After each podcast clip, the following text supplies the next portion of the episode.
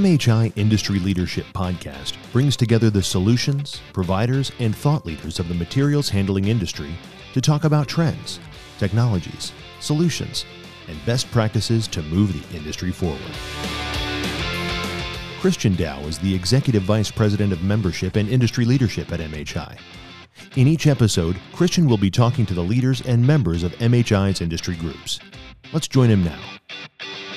On this podcast, I'm with two members of the Conveyor and Sortation Systems Industry Group. Today, we're going to discuss how to automate for those who haven't automated. What is the true goal of automation in intralogistics or material handling? Automation appears to solve a number of problems or improve efficiency. However, it can be unclear where an organization should begin automating to receive the greatest return on its investments. Automation must be informed and driven by strategic objectives of the organization with respect to customer service, throughput, agility, efficiency, and visibility. Mm-hmm. Today, joining me, I have Jake Heldenberg, Senior Manager of North American Warehouse Sales Consulting with Vanderlande, and Craig Henry, Industry Manager for Intralogistics with Siemens Industry. Welcome, gentlemen. Yeah, thank you. Thanks for having me. Jake, would you like to give us a little more background on kind of what you're, where you've come from and your your career? Sure. Uh, so uh, I've been with Vanderlande since 2014. Uh, I did have a short stint uh, at another company, uh, same type of business, of course.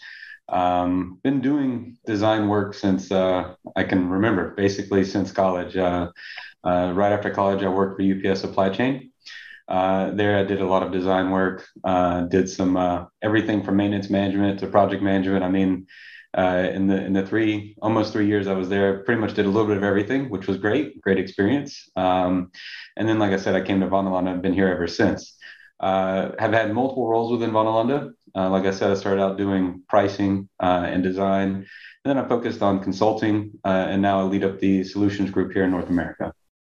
Excellent. Well, welcome. And, and I think your background is going to make it really fun for us to uh, dive into this topic. So, uh, Craig, tell us a little more about yourself and where you've kind of come and, uh, you know, from in your career.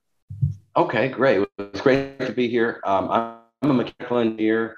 Um, I started as an engineer when I was about three um, building Lego and um, my erector set and everything and breaking things and fixing things. And, and so I've always been about uh, how things work. And I've been lucky enough to be in basically the manufacturing and operations sector my entire career and, uh, and seen so many different um, operations and how, how you make toothpaste, how warehouses work, et cetera, since, since 1993. Um, and I've been a motion control specialist and I've worked at some of the manufacturers of automation components. And I've been with Siemens for seven years. Uh, supply chain is near and dear to my heart. It's actually what my father did uh, with uh, IBM. And uh, I'm in, in uh, the automated supply chain essentially. And, uh, and I've been loving my role at Siemens in intralogistics for the US. Excellent. Well, again, welcome. And I think this is going to be a lot of fun. So, why don't we dive right into the uh, kind of the topic? So, starting off is what are some of the benefits of warehouse automation? And we'll start with you, Jake. Yeah. I, I feel like where to start, right? There's so many benefits, right? Um, Pretty high level question. Yeah, yeah, exactly. And and I think you know the biggest challenge is to answering that is you know what what segment are you in as to what benefits will you see the most of. Um, so I think we see in the market today uh, you're seeing a, kind of a hyper localization in the food segment of next day or same day delivery of food, for example.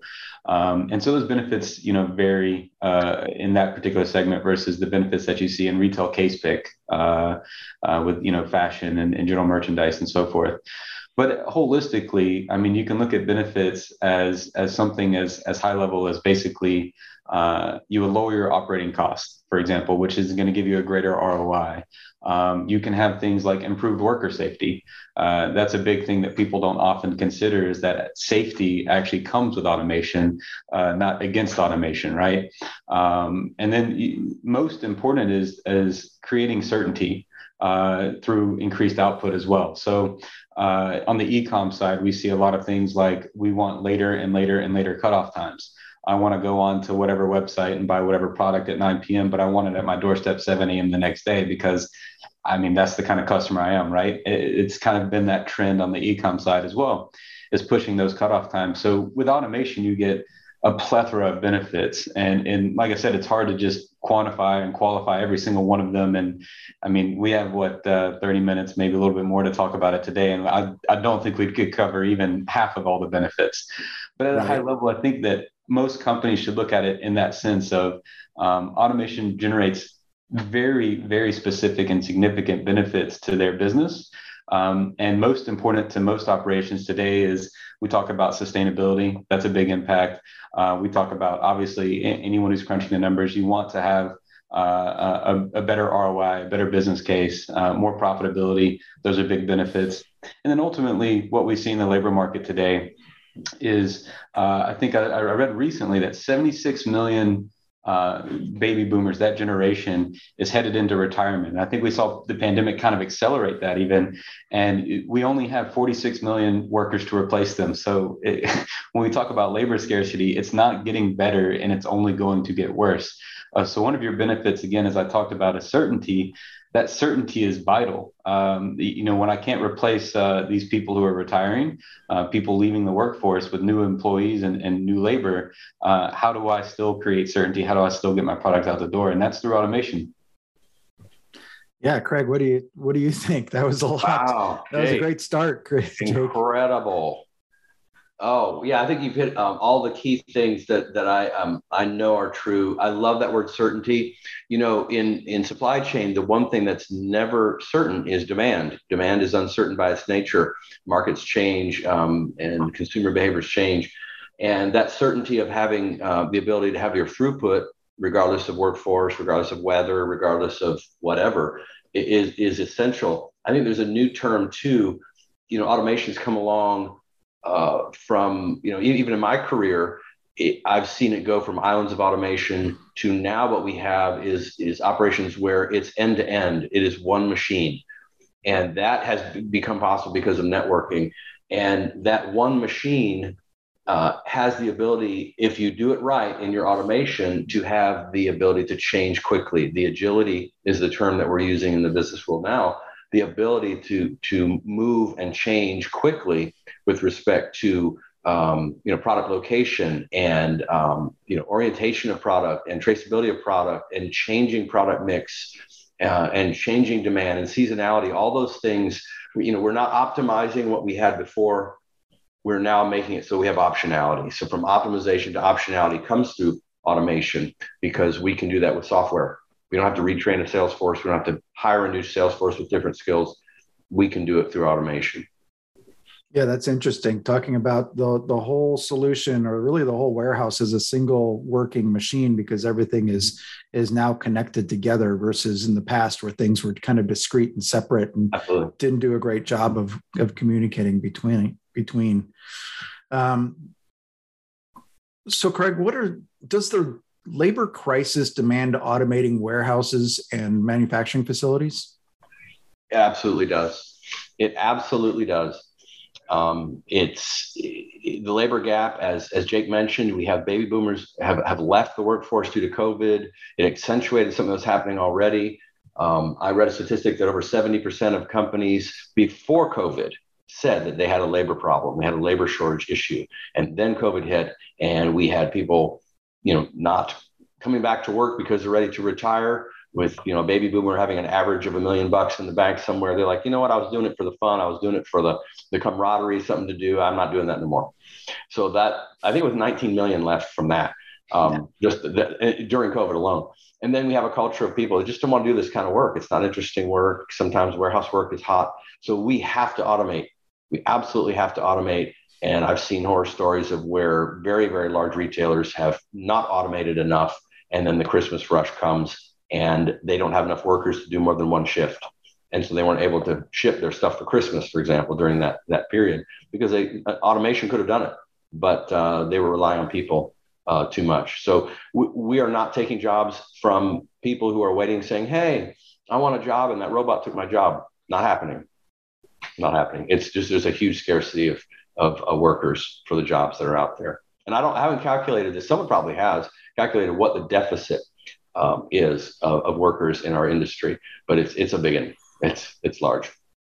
Right, right. I think uh, uh, Jason Schenker, uh, our economist for MHI, put out there last year that uh, if all jobs were filled, there would be still seven million unfilled jobs. You know, with mm. with the the current workforce available um, you know, if, if, if everybody went back to work, I guess I should say, then yeah. there'd be 7 million open jobs. So, well, interesting statistic along those lines is that um, we may look at this and say, well, this is a welfare problem. Interestingly enough, the same number of people who have, for the first time, gone for assistance, we're at the same point we were in 1967 with double the population. So the issue is not that people are going to welfare, it's just a lack of workers yeah. what it's down to. We're not moving to to social programs. That is not the problem. You know, there are people who've been on social programs ongoing. That has nothing to do with the event that we've just seen. I, I think th- that's a really interesting uh, statistic, and it further, uh, I'd say, it, it corroborates with something else that uh, often gets lost in, in the automation topic is that automation is also generating jobs. Um, oh, yeah. It's a different type of job, right? Uh, we talk about automation because of labor scarcity, uh, but what automation is also generating is now I have maintenance technicians who are actually paid more uh, and have a more sophisticated job. Uh, then you also have people like all of us on this call who are working at uh, within this industry, and we're doing design work, or we're talking to customers, we're consulting them, we're helping them figure out what kind of automation to do, et cetera. These jobs are created through automation, um, and then of course we have the the plethora. You know, I look out here, and we have uh, however many hundreds of engineers working on jobs right now. Uh, that are all automation jobs, right? So uh, these jobs are all all still created through through automation. And so what we've done is we've replaced really low skilled labor, uh, which is a high quantity of low skilled labor, with a lower quantity of high skilled labor. Mm-hmm. Uh, so I don't think that's talked about enough when we talk about automation. And and uh, you hit it very succinctly, I'd say, Craig, with the the labor scarcity issue. I can give you plenty of examples of how many of our customers I've talked to where uh, Christmas peak hits, as you mentioned, uh, or Black Friday hits, and we go, they go from having to hire, let's say they have a standard workforce of uh, four or 500 people and they have to multiply that by five or six people just to try and get all the product out the door. And you can imagine what kind of a nightmare that is uh, for an entire month of hiring that many people to try and get product out the door. Uh, mm-hmm. And it goes all the way back to the benefits to the very first question of, you know, you don't run into those issues anymore. Um, but again, it's all about we talk about labor scarcity we talk about uh, this whole you know this robot took my job but that's not what's happening right? We're just we're creating a different subset of jobs for a lower amount of people that are working. That's what we're doing. That's it.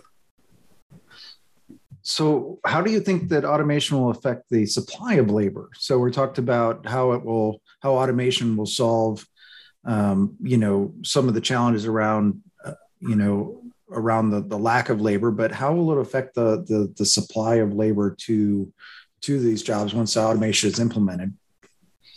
It, it's going to be a positive effect. I mean, it's it's the problem that we keep discussing, right? As we talk about labor scarcity. Uh, the positive effect is that uh, all of a sudden, uh, instead of not getting our product out the door because we can't hire people, we we actually now have automation in place where I can actually hire the right people. Um, one of the other benefits for the supply of labor is um, we talk about warehouse work, and if it's all manual, that's a very demanding task. Uh, and one of the things that automation allows us to do is where areas, something as simple as uh, call it depalletizing, right? And if you go into a, a warehouse and you have to depal uh, a, a, pallet, if you have a nicely designed workstation with a lift that automatically brings the pallet to the correct height for your working height, um, you can slide the cases off of that pallet uh, onto a work table and onto a conveyor or what have you. Uh, so you're reducing the impact on labor itself as well. So your operator who is there in the warehouse, who maybe, uh, as we talk about, who baby boomers who are looking to retire, maybe choose not to retire early because uh, that job, which was incredibly demanding, has reduced demands on their body and so they can continue to do that job so everything that i've seen in talking with customers and looking at you know how we continuously improve our own automation uh, is having a positive in, impact on labor both for the companies and the certainty of delivery but also for the labor itself so the people who are still inside the warehouse still working they now have a much more ergonomic workstations that they're working within and they have much more i'll, I'll say uh, they have better productivity with less strain. That's the best way to describe it.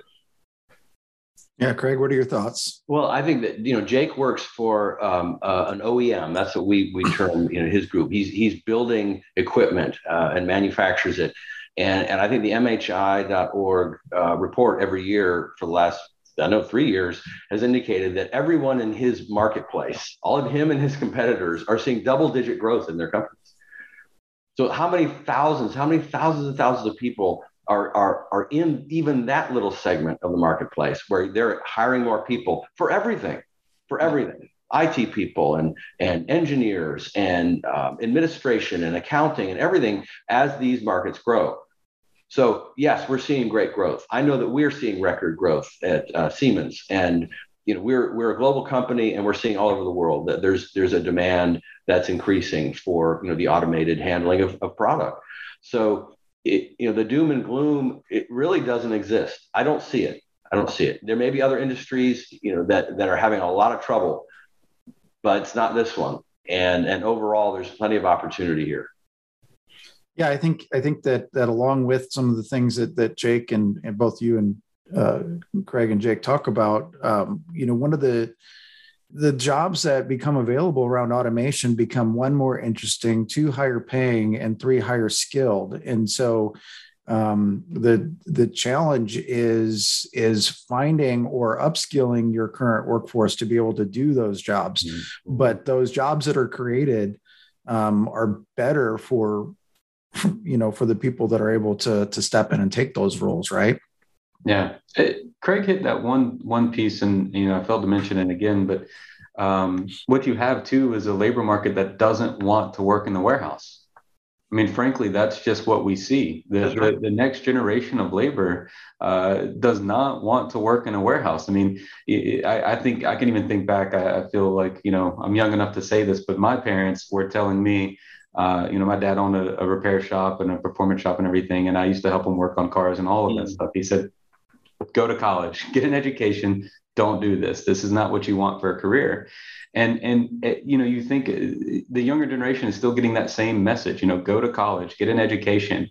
You don't want to work in a warehouse. You don't want this to be your life for for 20, 30 years, because you know, as a parent myself now, I understand you know why my parents said that to me you, you want the best for your kids. And, and if you realize that this kind of labor is taking a toll on your body, then your thought is, I, I, don't want this to be, you know, my kid's future either. So to your point, Craig, it is the generation doesn't want to work in a warehouse. And now you can come in, you can go get an education, you can become an engineer, you can become, you know, whatever you want, and then come here and actually work and, and, and create, you know, really interesting and fantastic and innovative solutions yeah, there are some incredible people out there. And by the way, we say go to college, a, a, a technical degree. You know, there are technical colleges out there. I went to a, a, university. I didn't touch a PLC. I did not touch a variable frequency drive. I didn't know what they were when I got out of college. But these uh, technicals and trade schools, um, a lot of guys that went to engineering school, by the way, are gearheads like me and you. Yeah. But uh, so they understood how to get things done and how to make it work. And oh, it's a fun role to get in. And even yeah. with a, an associate's degree, you can come out with even more capability for our industry than even yeah. a college degree and you hit the ground running and you could do great and who knows you could be engineering manager at, uh, yeah. places in a little while just get going because what our industry is so specific automation particularly is so specific that you know you learn when someone's standing over you saying make it work and you're going oh yes sir you have 30 minutes get it done that's that's the kind of where you figure out pnp inputs and npn inputs pretty quick and stuff like that I think that's spot on. I, I, can give you two examples of people that you know work in this industry that were formerly teachers. You know, they don't have a degree in engineering, but we we get so desperate. You know, you go if you're smart enough and motivated enough, I think that you can work here. Um, and and, it, and well, teachers can do anything. By the way, I'd rather do the moonshot than to have fourth graders to have to. You know, that's also true. yeah. So yeah, no, I, and and I agree with you, Craig. It's in being in a in a role where I hired engineers previously. It was hard to find engineers with university degrees that knew how to apply motors, drives, sensors, you know, uh, actuators, you know, the the things, the automation components that that go into systems and things. But then you go and talk to a somebody who has a two year technical degree, and that's all they've been doing for the last two years is touching that stuff and programming Absolutely. things and stuff. And you're like, you you just kind of scratch your head and go, why aren't the universe, you know, the universities weren't there back then. Now we're starting to see more mechatronics degree programs and more automation programs that are specific that are actually starting to do a lot more real application. But uh, you know, but that's just starting to change over the last few years. It doesn't seem like that was something that um, prior to maybe five years ago just wouldn't have been heard of in a in a four year university. Mm-hmm. Um, so, what's the link between customer service and automation, Craig? Well, again, with um, visibility and tracking comes through having you know the Internet of Things, the industrial Internet of Things. You can look that up online if you don't know what that is. IoT or Industry 4.0 is uh, automation gives you data, or it should give you data if you do it right. So as as we look at customer service, customer service is a mathematical formula which is to say, uh, and most people get it wrong. One of my mentors is a, a, a Deloitte guy, and he said that most of his his customers always got this wrong. It's simply what percentage of our orders do we ship at the time we agreed to when we made the order with the customer? And that is that 96? Is that 86? Is that 46? And to be able to do that, we have to be able to handle all the, you know, the the changes in demand, et cetera. So um, there's some mathematics that come behind that, that that automation won't fix. You have to have a certain amount of safety stock based on you know the the availability of product, et cetera. So there's some mathematics there that aren't really that complicated, but you have to have the ability to keep your customers happy by, from an automation point of view, bringing the right product at the right place, the right time, and that is to me done in in its best way automatically it's an automation process to make that happen. And uh, and if you have uh, done your math right, uh, you're not going to get 100%. By the way, you have to have unlimited money if you do the math uh, to do 100% customer service. But um, to get in the 90s, automation is going to be your friend, and uh, traceability is is everything. So I think that's the connection, and um, putting data from every piece of your operation up through the enterprise so that we know a problem early and we also can track and trace and make changes along the way to keep um, keep the customers receiving what they need. Yeah, Jake, what would you like to add to that? Yeah, I'll give you an example of where automation can really help. Uh, so, uh, Craig hit a point that I think is is um, is spot on. And, and this particular example, do you all remember it was three, four, maybe five years ago, this Pie Face game that came out and it was very popular. So it was just this thing where basically like I don't know how it worked, but basically you had to fill this thing with whipped cream, and if you missed the answer or something, it hit you with a, pie in the face. It was it was crazy, right? Um, and so yeah, I remember because we bought it for my my toddler. He was a toddler at the time, and and he was afraid of it. but apparently, like yeah, you could see that, I guess. But um, it was super popular, and and I was touring this uh, warehouse with a, a, a customer, um, and I noticed they had pie face everywhere, and it was a fairly manual warehouse at this time. And I asked, I said, so you have a lot of. Why, why so much pie face? Why so much of this, this game or whatever? Uh, ah, yeah, our buyers bought so much of it because it was so popular. And now we have like eh, what, what used to be two weeks of supply. We now have six months of supply and we can't get rid of it. Right. Uh, so it, that's that's where automation can help you because then all of a sudden you you're tracking that inventory you have much better visibility into it your buyers have much better visibility into uh, when let's say when the market is starting to trend down for that particular product or those types of goods that you start procuring less and less of that product or you can also start purging your system uh, to try and purge you know manual racking everywhere is much more challenging and time consuming when you're also trying to pick at the same time to get other orders out of the building but if you have automation, you can do them simultaneously together, and you reduce the amount of labor required, of course, to try and purge that system uh, while you're picking from that system uh, all at the same time. So, full agreement with everything that Craig has said. I just wanted, I felt like giving the example of the pie face was a good example to share where it becomes problematic because you have these fads and these trends that happen and your buyers jump on it you know you gotta you can't not have the supply but then what happens when that fad fades and now you have six months of supply, which was originally only two weeks of supply, maybe three months prior? Mm-hmm. Mm-hmm. Yeah, I think about the other side of of the uh, the coin as well. Of you know, the consumer's expectations have changed, right?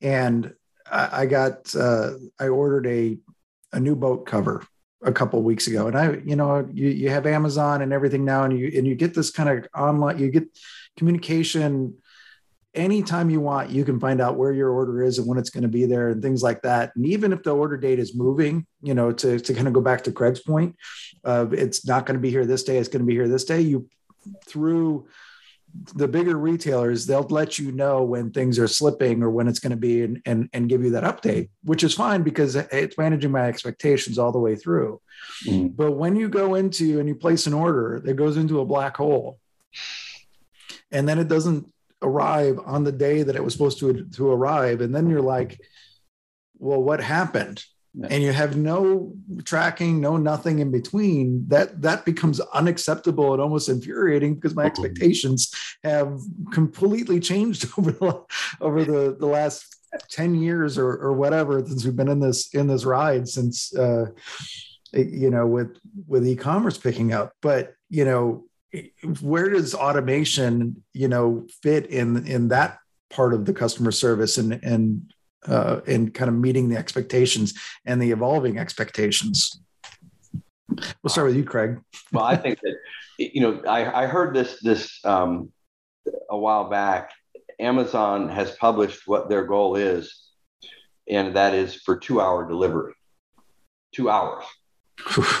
so that takes an automation to a level that I'm still trying to get my brain around, but it includes things such as uh, Christian, you're there at your at your house and you're scrolling through on Amazon and you put something in your cart and you don't even buy it. That affects the distribution of where they're going to keep that that item with respect to you and the 10 other people that did that or touched on it or searched on it. So it gets down to that level. Um, it's not just automation that's going to get this done. It's a whole philosophy around how you make your your organization fit what your customer is buying um, and consumers packaged goods or, or discount stores, which is really what, what we're talking about with Amazon. Amazon is a, a millions and millions of SKUs um, department store of sorts or discount store of sorts. And um, yeah, their task is to reduce the friction of the entire process from order, from uh, vendor relationship, um, distribution. They have their own fleet of planes and trucks now. Um, and you know, they're one example um, of how they use all the tools of technology, these little um, the little carts that go into neighborhoods and then go deliver door to door is, is a reality now. Uh, drone delivery, I'm still, you know, wondering how much that's going to you know, get into the mainstream, but using every piece of technology that they can so that they can they can be better. Uh, I think that's happening all over the place, and the ones who embrace it and do it well are going to be the leaders, and others will be left behind. And from an automation point of view, that's a very general term, but I think automation from IT processes, um, warehouse processes, the uh, loading and unloading of trucks, the sortation, every piece of that has to be uh, streamlined, but also visible with data. Yeah, I'll, I'll, I'll add. It goes back to uh, even something we mentioned at the beginning about uh, like the hyper localization of grocery mm-hmm. fulfillment.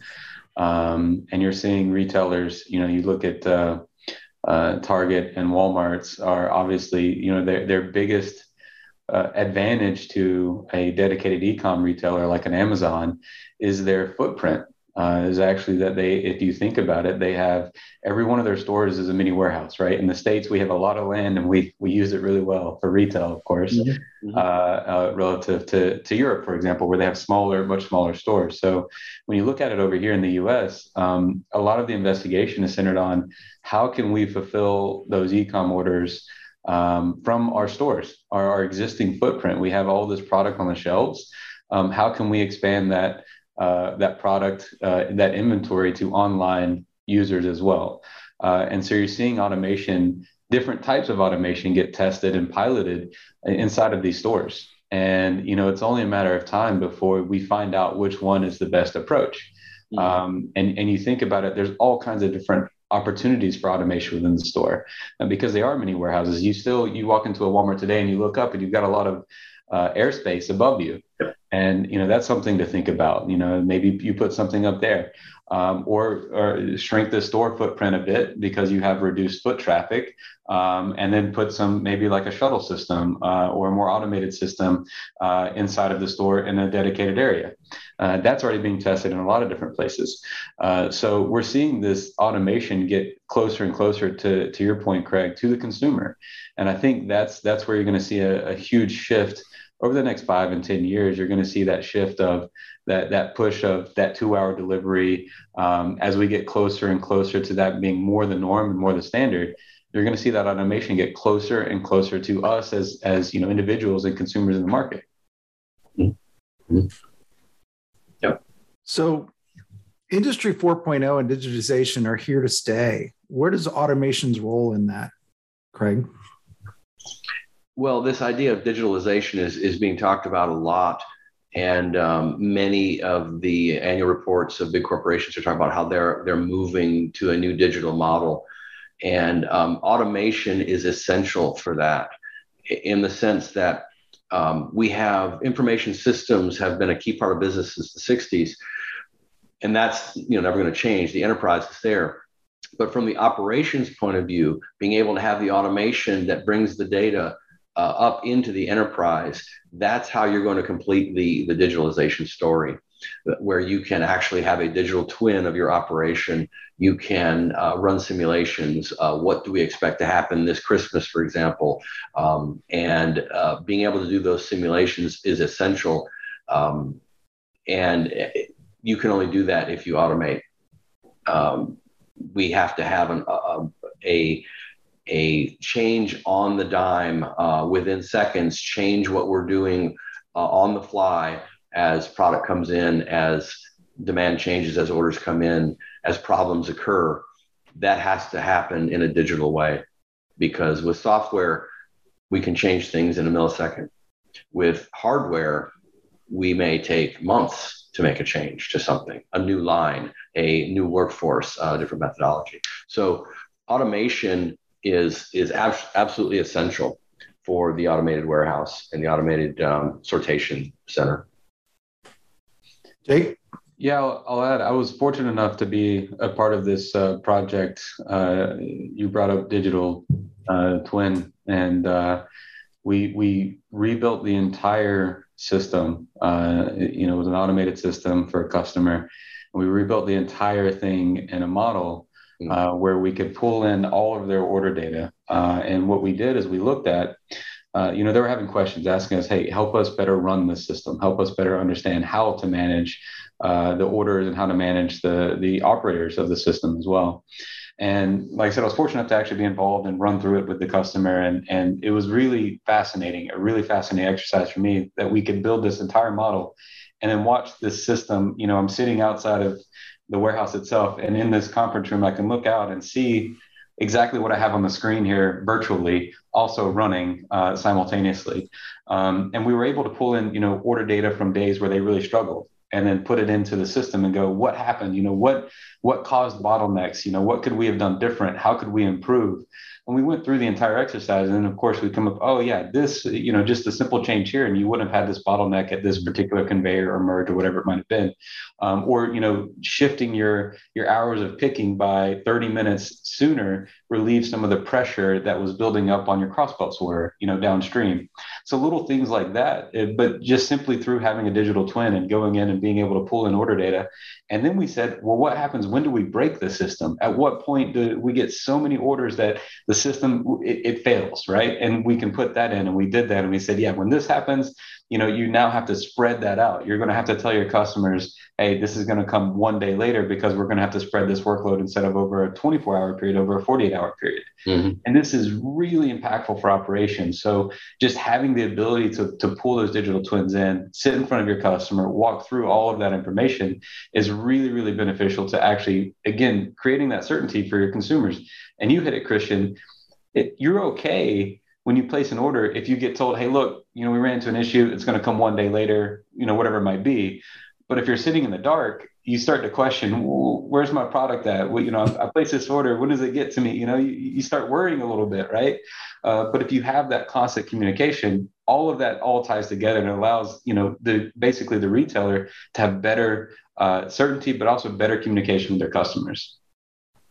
Excellent, excellent. So, so you you guys both mentioned software in that. So, you know, we and we talked earlier about kind of the discrete systems that were used to be separate. Now it's all working as kind of one uh, one solution. Really, a warehouse can kind of be connected these days now with digital twin, where you can even see what's happening real time as a virtual uh, representation of what's happening, so you can identify the issues. But what are the steps that are necessary to make sure that when you implement a warehouse system, that you have the software that's able to share that data and have that visibility and and, and things like that?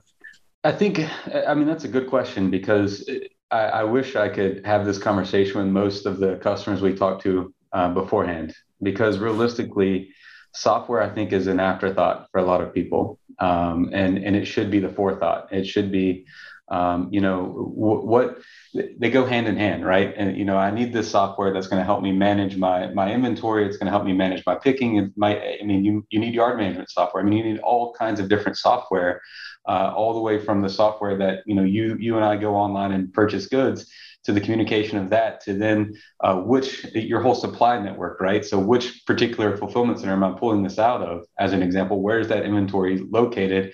Uh, and, and, then you know what is the closest to the consumer to reduce transportation time? Uh, all of that has to be considered, and and this is part of the conversation that often I'll say gets overlooked until a lot later on.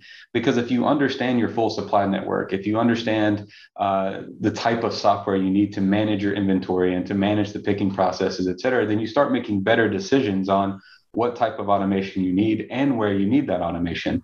Uh, so the, the steps that are needed is you know essentially you've got to understand your supply network um, and you've got to start talking about essentially uh, what software is going to help me uh, let's say manage my supply network the best and then also what software is going to help me manage my inventory and my picking and my productivity with inside my warehouses uh, in each location.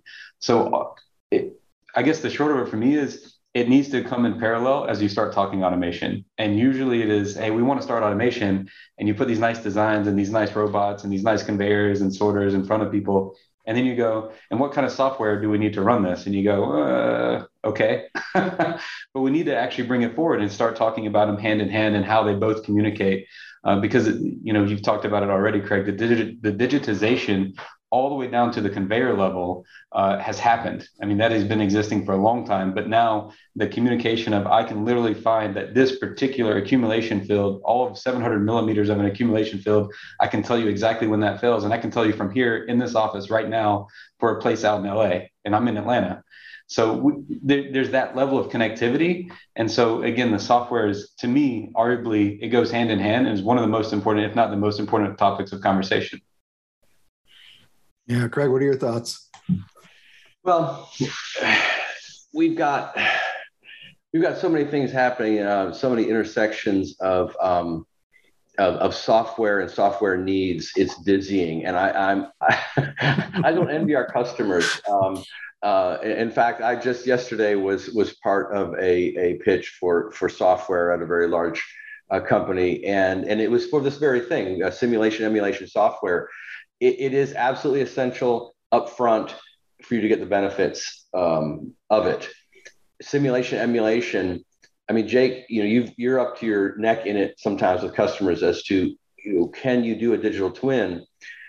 I think right now, this is a, a message I'd say to the whole industry is that um, that they lack faith.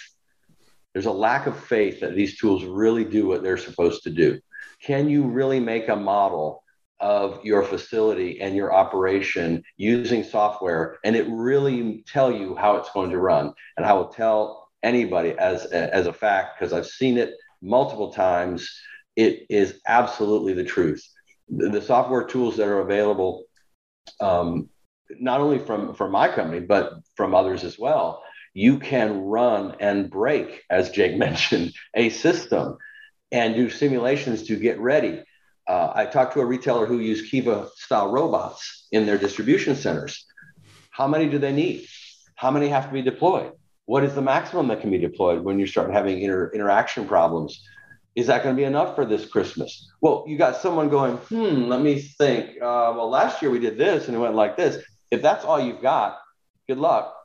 Good luck. Because with COVID being a black swan that we didn't predict at all, and, and no telling what's happening next, and inflation and all these things coming at the same time, having a model that you can say, oh, try this and oh, try that. Mm-hmm.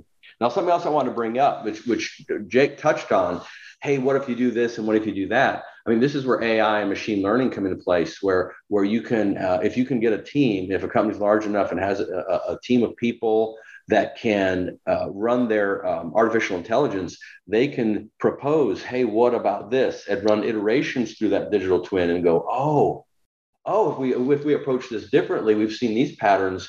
We can wave pick these things and then individually pick these things and improve our efficiency by 20%. You get that capability of brainstorming and doing these things, and you're not affecting the operation. So software is all important for that, and getting the right tools for that is absolutely essential.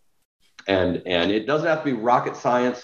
I know it sounds like a lot of, of, of high tech, it really isn't. It's just a matter of using the power of tools that we have today to um, to really spend. You have to spend some money. You do. You have to buy some expensive software, and you have to have some high paid people to do it. But when you get it, you can unlock, oh, I don't know, millions of dollars to your bottom line, depending how big your organization is. So the the, the tools are there, and the benefits are being proven for those who will, who will step out in faith.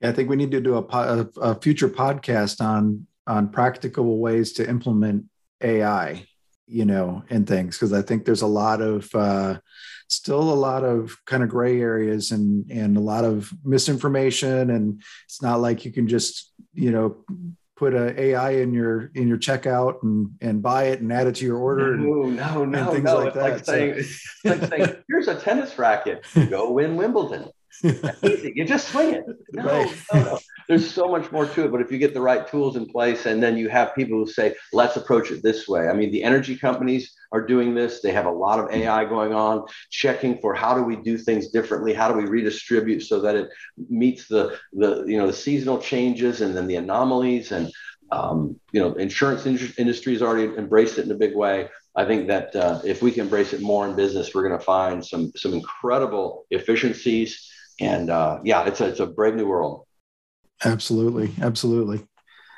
Um, so, Jake, how where do you start with building an ROI for automation? Um, is it uh, is the total decision for a, a, customer based on costs alone, or really is there a bigger business case that needs to be thought through?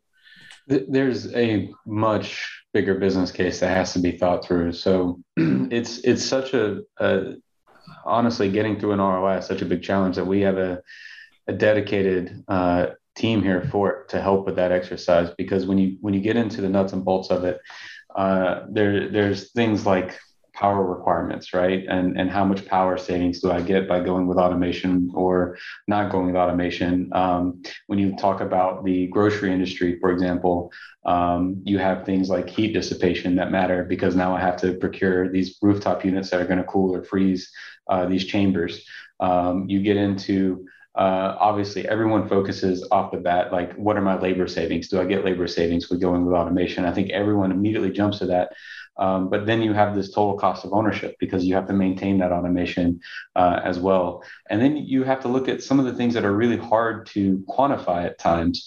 Uh, so, like on the retail side, you can build, you know, uh, with the software, you can build a store friendly pallet. Uh, and then say if you serve 150 stores and you save one uh, FTE per store because you are building a store friendly pallet and now you just walk up and down the aisles and you don't have to do any sorting in the back room, well, that's a pretty substantial ROI, a pretty quick business case, you know. Um, but it's also uh, not inexpensive uh, to get that software and to get those robots that are palletizing uh, those pallets so tight and so neat uh, for the stores. Um, so in principle, yeah, it's a culmination of a lot of different things uh, that go into the business case that go into uh, your total cost of ownership. Uh, but what we are seeing uh, in the industry today is, regardless of all those different things that play out, um, you know, the, the biggest thing that we've run into is the business cases, or rather the um, the ROI, is getting longer, uh, the acceptable ROI. Uh, it used to be the really hard target of this three to five year. Uh, that used to be that really hard target of I need that return in that timeline. Um, but what you see is if you focus too much on that and you lose out on that certainty, and I think that's maybe the word of the day for me, but uh, the certainty of getting to goods to your consumers is you may lose a consumer, which then loses market share, which then, of course, loses revenue and loses profit right? And then that affects your business case ultimately, because if you lose revenue and you lose profitability, yeah, that's bad. Uh, so we're seeing that play out across the board now, where the ROI is saying, you know what, I'm actually good at seven or 10 years now. Um, and that's also being driven by the labor scarcity in the market. Uh, that if I can't get goods to my consumers, I need to expand my ROI timeline a bit because uh, certainty is most important to me. I have to get the goods out the door to maintain my revenue stream.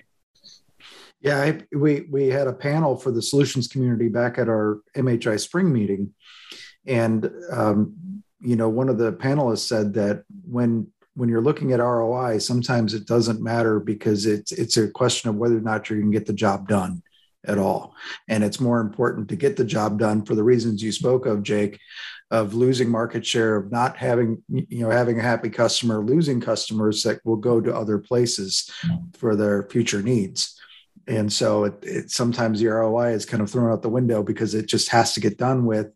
And in the in you know where labor has been over the last couple of years and and the challenges that are around that, you, you just have to find a way to get to get it done and can keep doing business as usual or as business as unusual as it's been.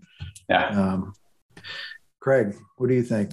Well, I think that you, you make a good point. There there are mathematical um, tools that we all use. Return on investment is an important one.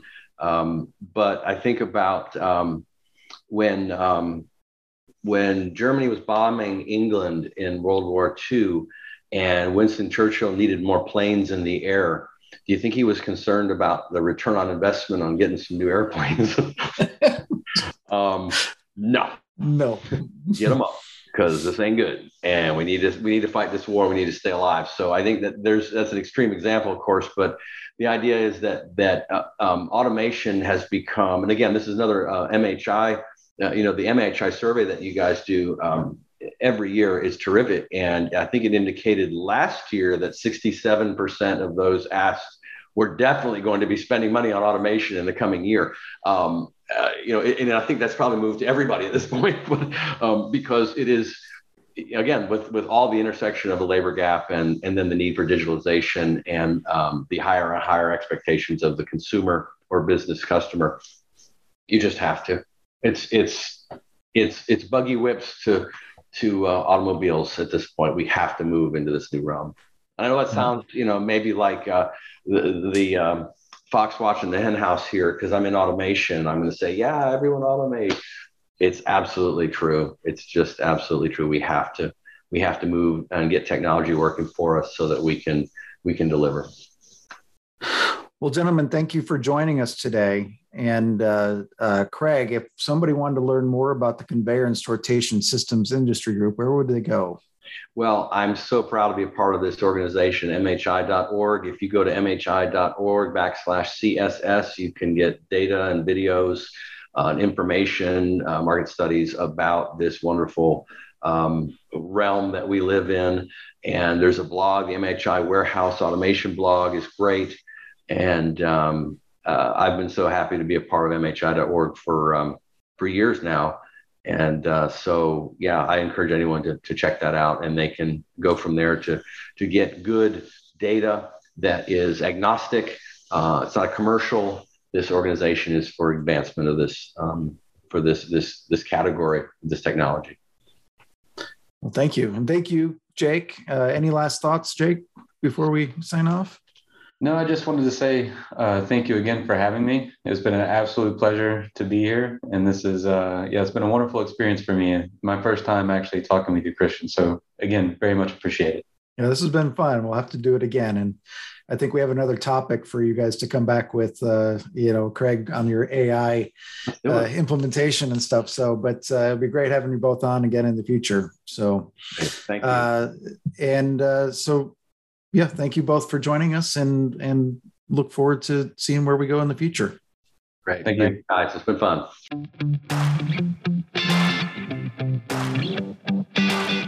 Thank you for joining the MHI Industry Leadership Podcast. Join us next time to learn more about the trends, technologies, solutions, and best practices that are moving the industry forward.